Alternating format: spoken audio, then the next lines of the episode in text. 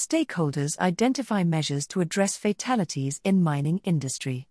The Department of Mineral Resources and Energy together with leaders from Minerals Council South Africa and organized labor held a MineSafe conference on November 25 to discuss measures to drive a sustainable improvement in mine health and safety. The conference was held on the back of a worrying increase in fatalities in the mining industry to 60 in 2020 and to 58 so far this year.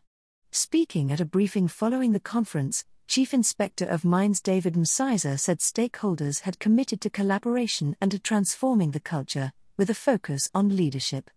Importantly, in terms of culture, speakers emphasized that workers' input must be heard and implemented, and they must not be compelled to work under unsafe conditions.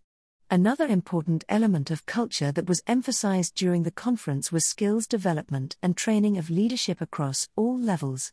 Msiza indicated that stakeholders agreed that an important measure must be to adopt leading practices and technology to prevent the high levels of fall of ground, FoG, incidents, as well as technology and machinery incidents.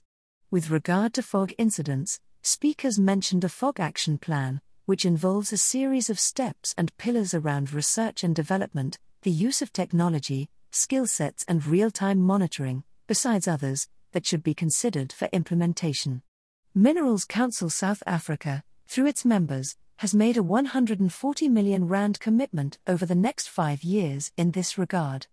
A further 6 million rand has been earmarked for skills development.